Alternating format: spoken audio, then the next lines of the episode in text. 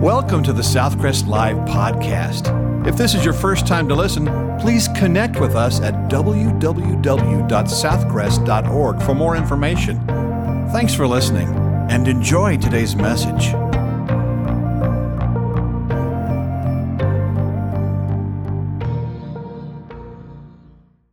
Folks, you're going to want to get your Bible, whether it's pages or digital, and find Revelation chapter 5. Revelation chapter 5. The United States Department of Human Resources sent a representative to a rancher's place. He said, I need to inspect your ranch for water allocation. The rancher said, Hey, no problem, just don't go over in that field. And that cocky representative said, I'll tell you what, you see this card, it represents the federal government. I can go wherever I want to go on agricultural land. Rancher, hey, you go wherever you want to go. That's fine, I'll go over here. Well, a few minutes later, he heard this terrifying screaming. Here came that federal government representative running as fast as he can with the rancher's prized bull right behind him and gaining on him. The rancher looked at him and said, Your card, show him your card. you know, yeah. That's funny, isn't it? I don't care who you are. Uh, in our Bibles, we have the authority of the Word of God, but when the world or our flesh or the devil, even himself, come at us hard, well, that authority seems to be fleeting. Why? Well, because often we just don't know what it says. So, for those who are hurting and overwhelmed by the cares of this world, I'd like to just take the next few minutes to remind you what is true. You know, that's what pastoral counseling is. I do a lot of that over the years. It's just reminding people what is true because the truth's going to set you free. Am I right? Yeah, the truth, man, it sets us free eternally, but not just forever, but even right now. There's, there's a corrective property with the scriptures. I mean, you could feel like you're losing your ever loving mind and then go back to the scriptures, and all of a sudden everything seems to line up. In Revelation 5, I want to give you a little context by reading to you the first couple of verses of chapter 4. Five is going to be our primary text, but I need to give you some context. In chapter 4, verse 1, John, the disciple, the eyewitness of Jesus, wrote the gospel and then his letters at the end of the New Testament. He said, After this, we've just finished the letters to the seven churches. he said, I looked and there before me was a door standing open in heaven. And the voice I had first heard speaking to me like a trumpet said, Come up here, and I will show you what must take place after this. At once I was in the Spirit, and there before me was a throne in heaven, and with someone on it. So let's kind of um, understand where we are with John right now. The Bible refers to heaven more than 500 times. And others, like Paul, Ezekiel, and Isaiah, they wrote brief descriptions of it. Yet John's description here is the most complete and informative in all of Scripture. Escorted by John, we're carried far beyond the mundane feature of this temporal realm in which we live to behold the realities of eternal heaven. But what's going on here is not a warm, fuzzy, fuzzy feeling, man. This is terrifying. There's a tremendous amount of drama set before us in chapter 5. So let's see if we can sort of peek over John's shoulder and somehow get a fresh glimpse of what he's seeing and what he's hearing. So, what we're about to read is really heaven's perspective of what was happening on Good Friday, that very first Good Friday.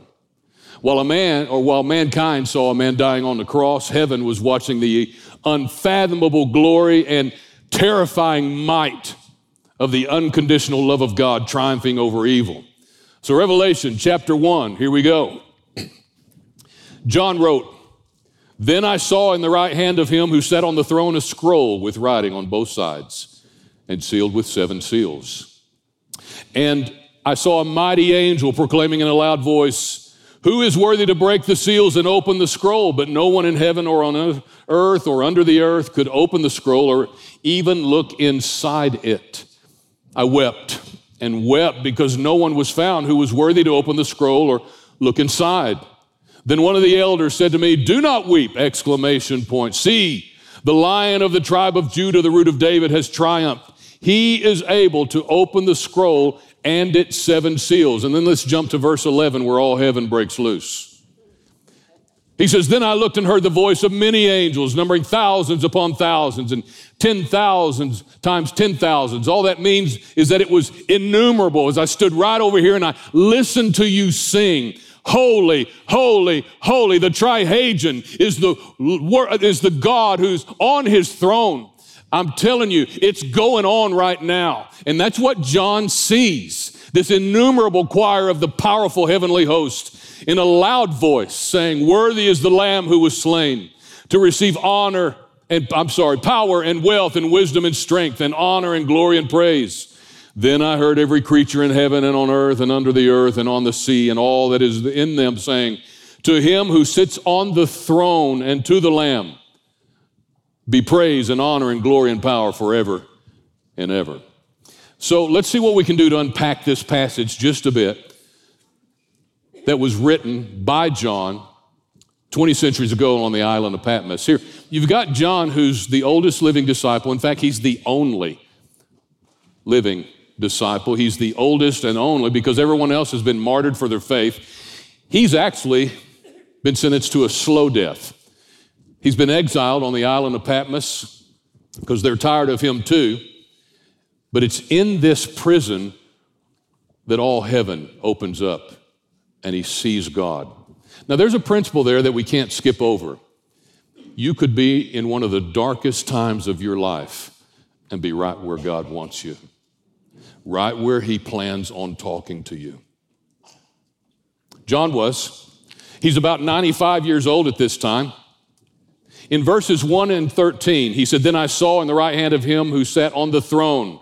Then I heard every creature in heaven and on earth, under the earth and on the sea, and all that is in them, saying, To him who sits on the throne. Point number one God has not surrendered his throne. In this world, where it seems like everyone's going to hell in a handbasket, folks, it's no different from Eden. Man, when, when Adam and Eve told God, in essence, to shove off, it was bad then. It's no worse now. I hear people say it's never been worse. Oh, yes, it has. It's really been bad. You ever read the rest of Genesis or the book of Judges? It's always been bad. We're just able to know about it all now because of social media. But number one, God has not surrendered his throne, man. In Psalm 47 8, God reigns over the nations. God is seated on his holy throne. In Isaiah 6, verse 1, Isaiah said, I saw the Lord high and exalted, seated on a throne. Barton Swaim wrote a month ago in an editorial for the Wall Street Journal. Now, this is, this is Barton's words, not mine. Quote, it's hard to contemplate American public life in the 21st century and not arrive at the unhappy conclusion that we are led by idiots.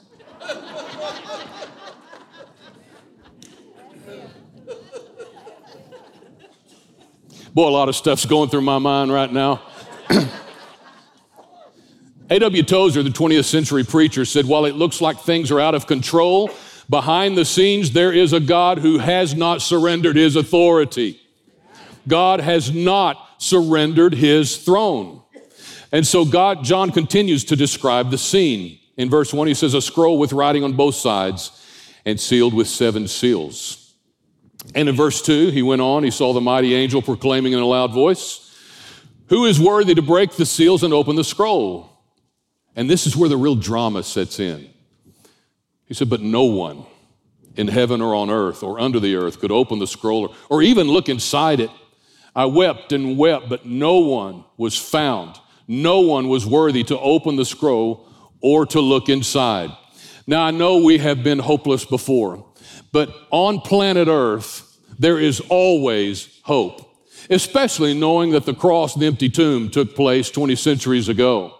Even Paul said, you know, we grieve, we grieve, but, but not without hope, and hope does not disappoint. But John enters this time of hopelessness and he begins to weep. And the Hebrew imagery behind this weeping is uncontrollably convulsing. You ever cried like that? You just can't even catch your breath, your eyes swell up. This is John. It is bitter weeping. So he's gone from terror to sorrow. That man, can you imagine? It's, it's a wonder he didn't die of a heart attack. So, why is he weeping? I'm glad you asked. The scroll almost certainly represents the title deed to earth, to put it in human terms. So, originally, technically, God created and owns the earth, right? In Genesis 1, in the beginning, God created the heaven and the earth, the heavens and the earth. Psalm 24 1, the earth is, is the Lord's and everything in it. In Genesis 2, God entrusted the earth to mankind. Tend the garden, have dominion, take management of it. And in Genesis 3, we have no idea how long Adam and Eve have made friends with the serpent. Genesis 3, interestingly, just picks up in mid conversation between Eve and the serpent. And so he's been playing her for some time, and finally, he wins the game. And so in Genesis 3, even though the world is the Lord's, the earth is the Lord's, and he had entrusted it to the management of us, mankind thought it was just a wonderful idea of giving it to the devil. We sing, This is my Father's world, in a technical sense, that's true, but in a practical sense, it belongs to Satan. The temptation narratives are recorded by both Matthew and Luke when Jesus was tempted in the wilderness. In Max, Matthew's account, chapter 4, verses 8 and 9, Matthew writes again, the devil took Jesus to a very high mountain and showed him all the kingdoms of the world and their splendor. The devil said, All this I will give you if you will bow down and worship me. So the ultimate narcissistic psychopath, Satan, claimed even to Jesus that the earth was his, but notice that Jesus did not dispute that claim. That's why Jesus in John 14 30 called Satan the prince of this world. It's why Paul in 2 Corinthians 4 4 called him the God of this world or this age. And then the same John the disciple would write in 1 John 5 19, the entire world is under the control of the evil one. Still have doubts? Turn on the news or social media. So, with this in mind, we look at ancient Jewish law to understand why John is weeping so uncontrollably. To pay off debts in that time, it was the first century Jews were an agrarian society. So, what they had was property that had probably been in the family for generations, if not centuries. And it was passed on to their children and grandchildren, but if you had to sell it, well, it was painful, man, because it represented your, your family's life, their, their livelihood, right? I remember working on my grandparents' farm north of Abilene, man, in the heat in those cotton fields. It was their life. And of course, that was dry land farming back then. And so you just prayed for rain, but that's how they made a living. It was theirs. It's still in the family. And so it's sort of, kind of like that 20 centuries ago. But if you met some sort of issue that required you to sell off your property, this was a painful, it was like an amputation of sorts. But they did it so that they could pay their debts. Now, according to Jewish law, within about a seven year period, you were given the legal right and opportunity to purchase back your land. If you couldn't afford it, Perhaps a family member could, but here's the caveat. If no one could redeem or purchase back the land, it remained in the possession of its present owner forever. You made the connection yet? So, this is why John weeps uncontrollably. He thinks and believes that the earth, along with its corruption, evil, hatred, and pain and suffering, is going to remain under the control of Satan forever. There's no one to pay that bill, man. Mankind will be lost forever. Who's going to save us from our bondage? Every four years, we have candidates that promise us that their strategy and administration can save our nation. But over and over, they fail. We can't redeem ourselves, much less somebody else, right? Only one, according to the Bible, qualifies. Only one is worthy. That's why one of the elders said to John, Don't weep, man. Here's a tissue, here's a Kleenex. See, the lion of the tribe of Judah, the root of David, has triumphed. He is able to open the scroll and its seven seals. He said, Do not weep. Point number two sorrow won't last forever. Sorrow won't last forever. Man, there's a lot of hurting people in this world.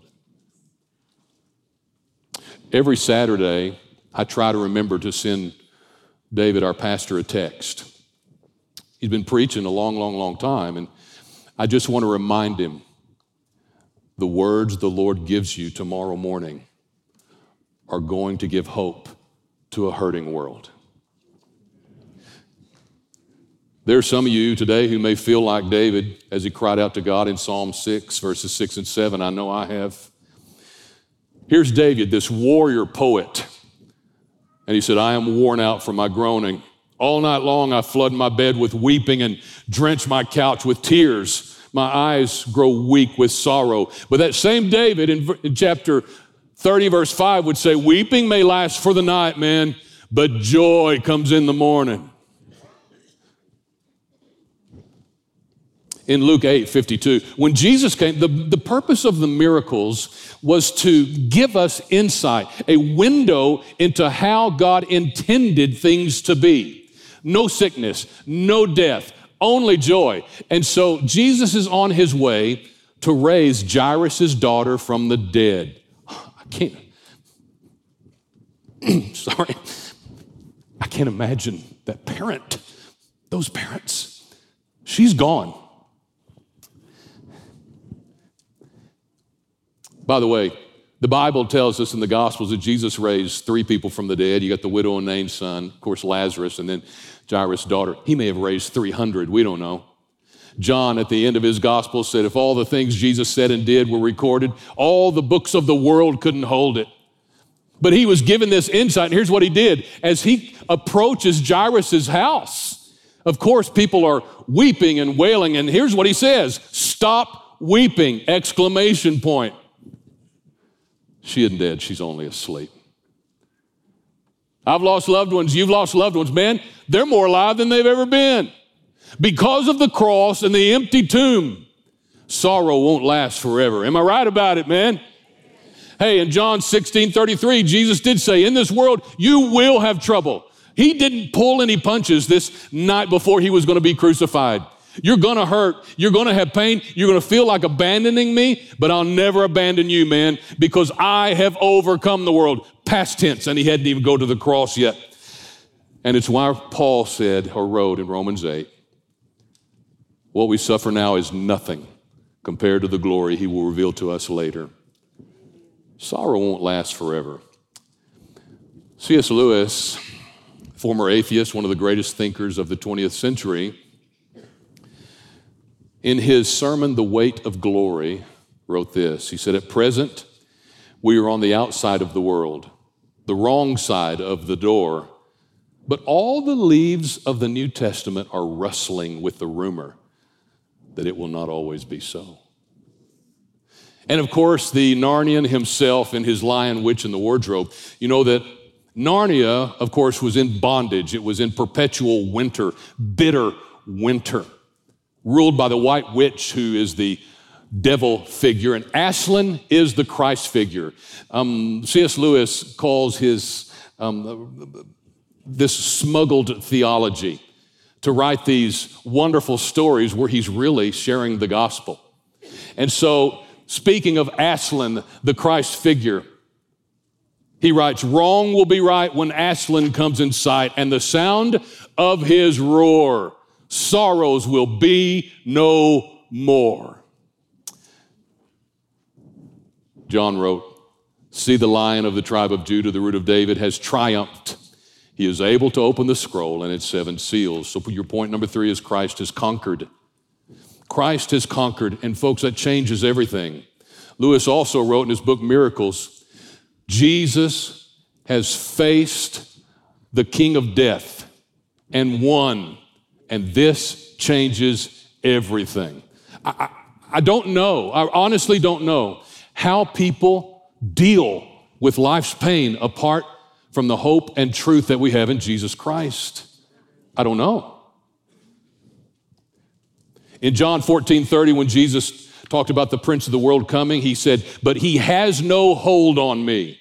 Now, here's what that means it means Satan, as the accuser of the brethren, has no one to accuse in Jesus.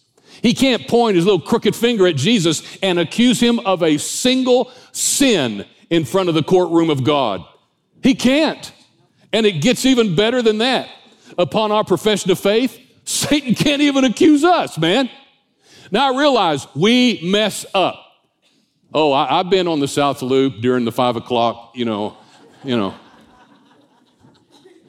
I, I understand. Listen, do you know something?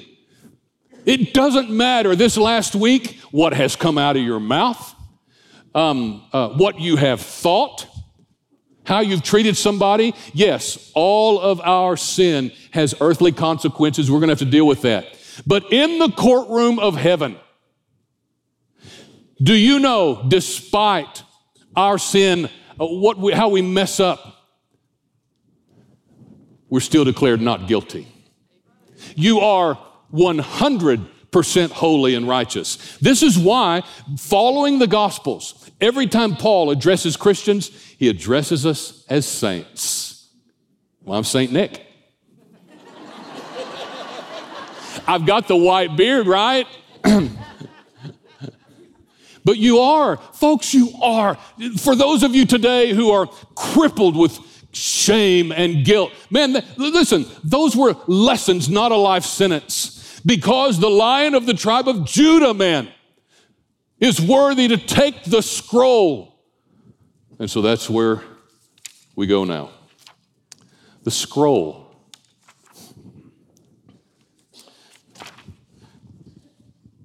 The scroll was written on papyrus 20 centuries ago. Roman law said that the title deed or the, the, the information, the details were written on the inside, and the summary of the covenant or agreement or law was written on the outside of the scroll. The best way I can describe these scrolls and the seven seals is a roll of paper towels. If you unroll that thing a long ways and say you were writing on it, and then as you're rolling it back up, you put a little wax seal here, roll it up some more, put a wax seal there, roll it up some more, so forth and so on. And so, as the, the scroll is being opened, you break one seal and you're able to read that much. And then you break another seal. So, does that make sense? Kind of give you an idea of what's going on.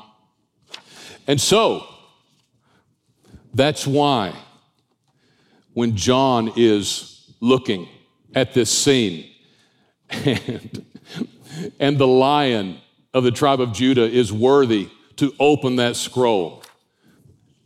He celebrates that Christ has conquered. And because of that, we have conquered. In fact, Paul wrote to the Romans and all these things, we overwhelmingly conquer through him who loved us. It's not a close game, folks. I mean, it is a beatdown unlike anything we've ever said or seen. And then 1 Corinthians 15 57, Paul wrote, Thanks be to God who gives us the victory through our Lord Jesus Christ. And now we know why all heaven broke loose.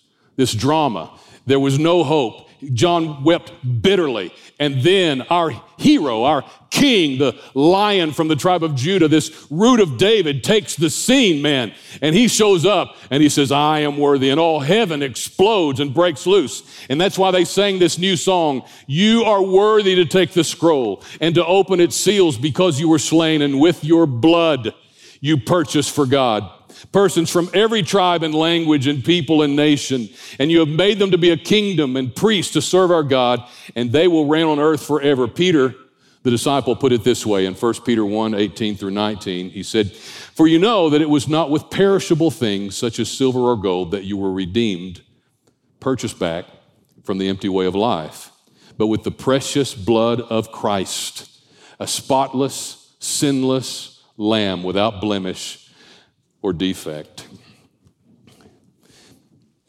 In 2002, I was still here as youth pastor. I went to a conference. I would every year go to this National Youth Workers Workshop Conference. It's huge. They had three sites over the United States, one on one coast in the middle and one on the other coast somewhere. And uh, I loved it. There were at least 5,000 in attendance at every one of those sites. Youth ministry is hard. It just is. Because those teenagers' parents are nuts. the kids were fine, man. You ever watch parents watching their kid at a baseball game? Oh, they're insane. anyway, uh, depression has run its course through our family. I was, I was just tired. I was exhausted. I was depressed. I was discouraged.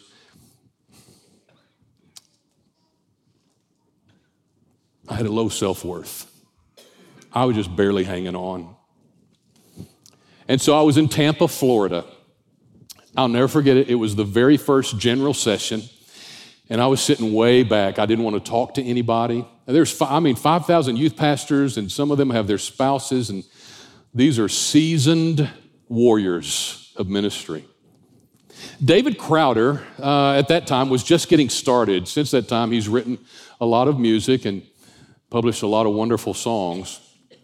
But he got up there and we were singing, and then the music stopped. I'm sorry, the singing stopped, but the music didn't. And on the screen was Revelation chapter 5, verse 1. Just a few, just a few statements so that you could read it and really take it in. And then the next slide, it was a little more. So, what I'm about to describe to you was not manipulated or orchestrated. You can't fool a bunch of youth pastors, all right? It was just a moment that's all I can describe, but I'll never forget it.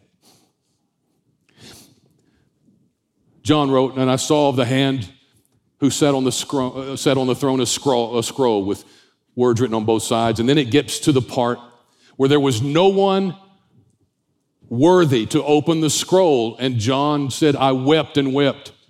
I'll never forget it. Now it's dead silent in this room with just a little bit of light music playing and I start hearing sniffles, and then people weeping. It was like we were reading it for the very first time. I'll never forget it. Then, the next slide. And the elder cried out, Weep no more. The lion of the tribe of Judah, the root of David, is worthy to open the scroll. He has conquered. Yes.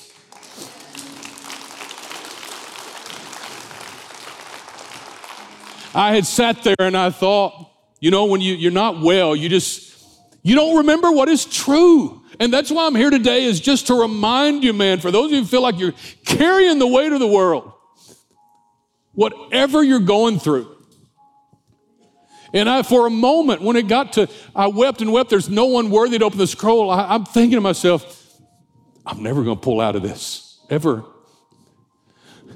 And then the lion, the tribe of Judah, and little by little, pockets of people started yelling and standing up and shouting hallelujah. All these seasoned, hardened youth workers and pastors, it was unbelievable. And then all heaven broke loose. 5,000 people stood to their feet and just started praising the Lord.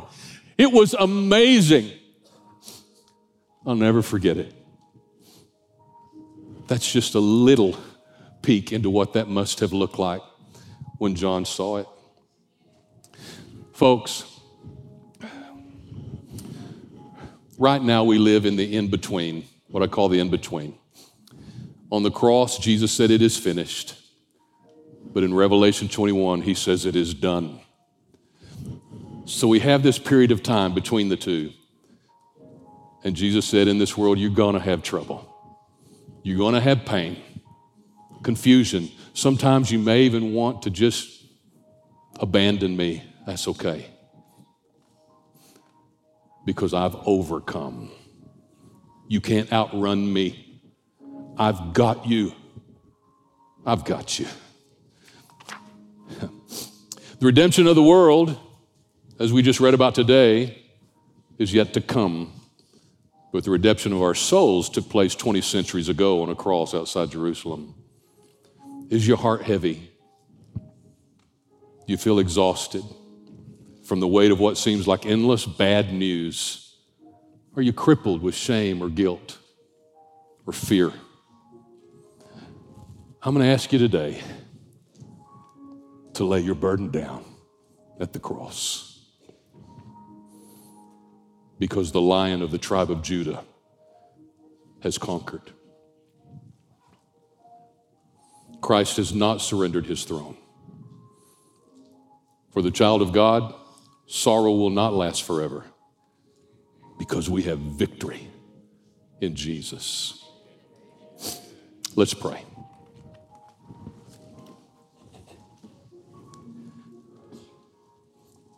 God, Lord, I'm, I'm overwhelmed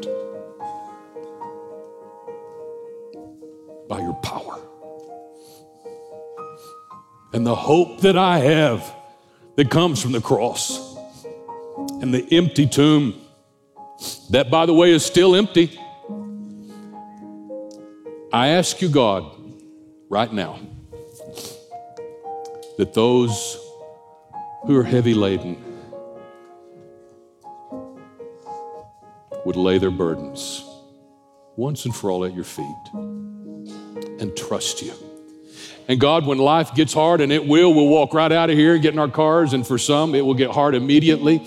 And so, God, remind us of what is true that you're on your throne. So, Lord, if there's anyone here or watching online who's never professed their faith in you. They've never met this lion who is the lamb, who is the shepherd, who is the savior. Oh God, may they not allow their hearts to be hardened, but understand that today is the day of salvation. And we pray this in Christ's name. Amen.